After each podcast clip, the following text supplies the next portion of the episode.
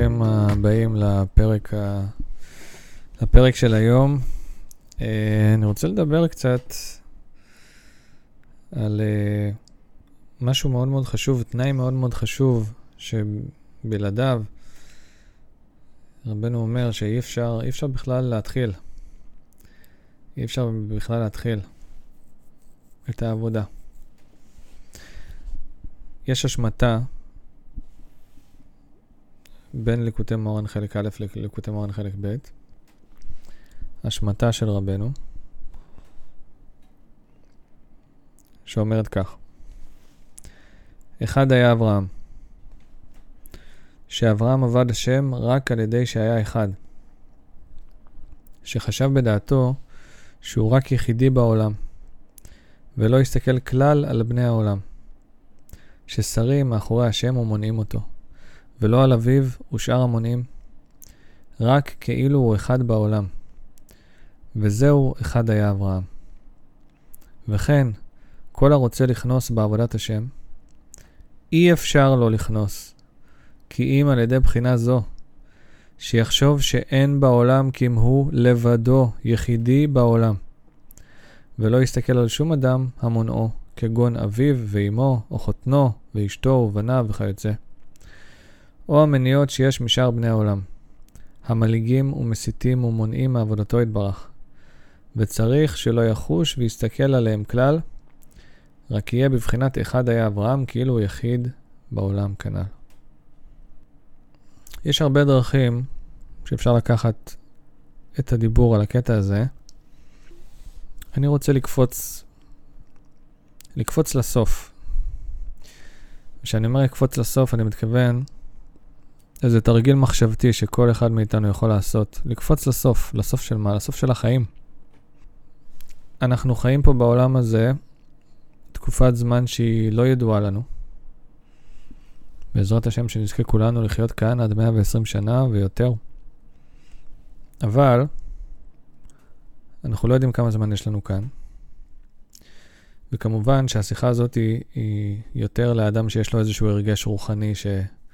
שמאמין שאנחנו לא... אה, שיש חיים לאחר המוות, אבל בשביל להגיע בצורה נכונה וטובה לחיים שלאחר המוות, צריך לזכור שיש חיים לפני המוות. יש חיים אמיתיים לפני המוות. חיים של תכלית. עכשיו, אדם שרוצה באמת לחיות חיים משמעותיים, ולהרגיש שהוא ניצל את החיים שלו, הרי אם תשאל אדם בעולם, אדם לא רוחני, אדם שלא, שלא מוגדר כאדם מאמין, תשאל אותו מה זה לנצל את החיים בצורה הטובה ביותר. אז זה להגיע לאיזושהי הגשמה הכי טובה של אה, הנאות העולם. לעשות כמה שיותר כסף, להיות כמה שיותר אה, חופשי ומאושר לחגוג אה, בעולם הזה, עם אה, בית מפואר, רכב מפואר, אה, חופשות לחו"ל כמובן, כמה שיותר, אה, הרבה הנאות, הבגדים הכי יפים וכולי וכולי. אה, אבל לא שיש פסול בלרצות את הדברים האלה, אבל כשזה התכלית וזה הכל ואין שום דבר מעבר וזה משרת רק את ה... את ההנאות ואת הגאווה, אז זה ודאי אה, לא מה שאנחנו מדברים עליו, אבל זה, תשאל אדם שמרחוק מקדושה, זה תכלית החיים, כן? וגם למה בעצם להתחתן? עדיף להישאר חופשי ושיהיה לך כמה שיותר אופציות וכולי. אז זה העניין, זה ההגשמה השלמה של העניין. עכשיו, אדם שיש לו איזשהו הרגש רוחני מבין שזה לא תכלית החיים. והוא נמצא במאבק, כי יש בו חלק שרוצה את הדברים האלה, ואתה לא יכול לכבות את החלק הזה פשוט, ולמחוק אותו, ופשוט להיות אדם רוחני שרוצה רק דברים רוחניים. אנחנו מעורבבים מנפש בהמית ומנשמה אלוקית. אז איך בעצם זוכים יותר ויותר לכנוס לתוך עבודת השם ולהיכנס יותר לעבודה רוחנית ומה שנקרא להמיר יותר את המרדף שלנו אחרי הנאות העולם אה, לכיוון אה, דברים טובים ונצחיים. צריך לעשות יישוב הדעת. וזה יישוב הדעת שהוא לא זבנג וגמרנו, זה לא פעם אחת, זה יישוב הדעת של, אה, של שנים. אבל העיקר זה הדרך, וללכת בדרך שמובילה אותך צעד אחר צעד אל עבר ה... המטרה, וכמו שרבנו אומר בהרבה מקומות, העיקר הוא הרצון והכיסופים הטובים. הרצונות והכיסופים הטובים הם הדברים שבדרך שאדם רוצה ללך, בה מוליכין אותו. ואדם שבאמת רוצה ומתעקש במשך שנים, אז יותר ויותר נפתחת לו הדרך הזו. עכשיו, כשאמרתי שאני רוצה לקפוץ לסוף, אז רבנו אומר שהאדם צריך להסתכל כאילו הוא יחידי בעולם. עכשיו, אם אני יחידי בעולם, למה? כי רבנו אומר לא להסתכל על שום אדם המונעו. כן, אנחנו דופקים חשבון לכל מיני אנשים, לסביבה, לחברה, ורבנו גם מפרט כגון אביו ואימו, או חותנו ואשתו ובניו וכיוצא. ורבנו מביא דוגמה, את אברהם אבינו, זו הדוגמה הקלאסית, שאבא שלו בכלל, אביו תרח היה עובד עבודה זרה. וכל הסביבה שבה הוא חי עבדה עבודה זרה. לא עבדו את השם, עבדו אלילים. והאדם חייב את, ה... חייב את היכולת הזאת להסתכל על זה שהוא יחידי בעולם, הוא אחראי על הבחירות שלו, וכש... כשאדם מגיע לסוף חייו, ששוב, אנחנו לא יודעים מתי זה, כל אחד מאיתנו שנזכה לאריכות ימים ושנים, וכל מי ששומע את זה בעזרת השם, אנחנו לא יודעים מתי זה, לכן אנחנו צריכים לעשות את המיטב כל יום ויום ולהסתכל על כל יום כיחידה נפרדת. כן, היום אם בקולו תשמעו, לדעת שיש לנו רק את היום הזה. זו תורה שלמה, גם בליקוטי מורן, שבעזרת השם נדבר עליה יום אחד.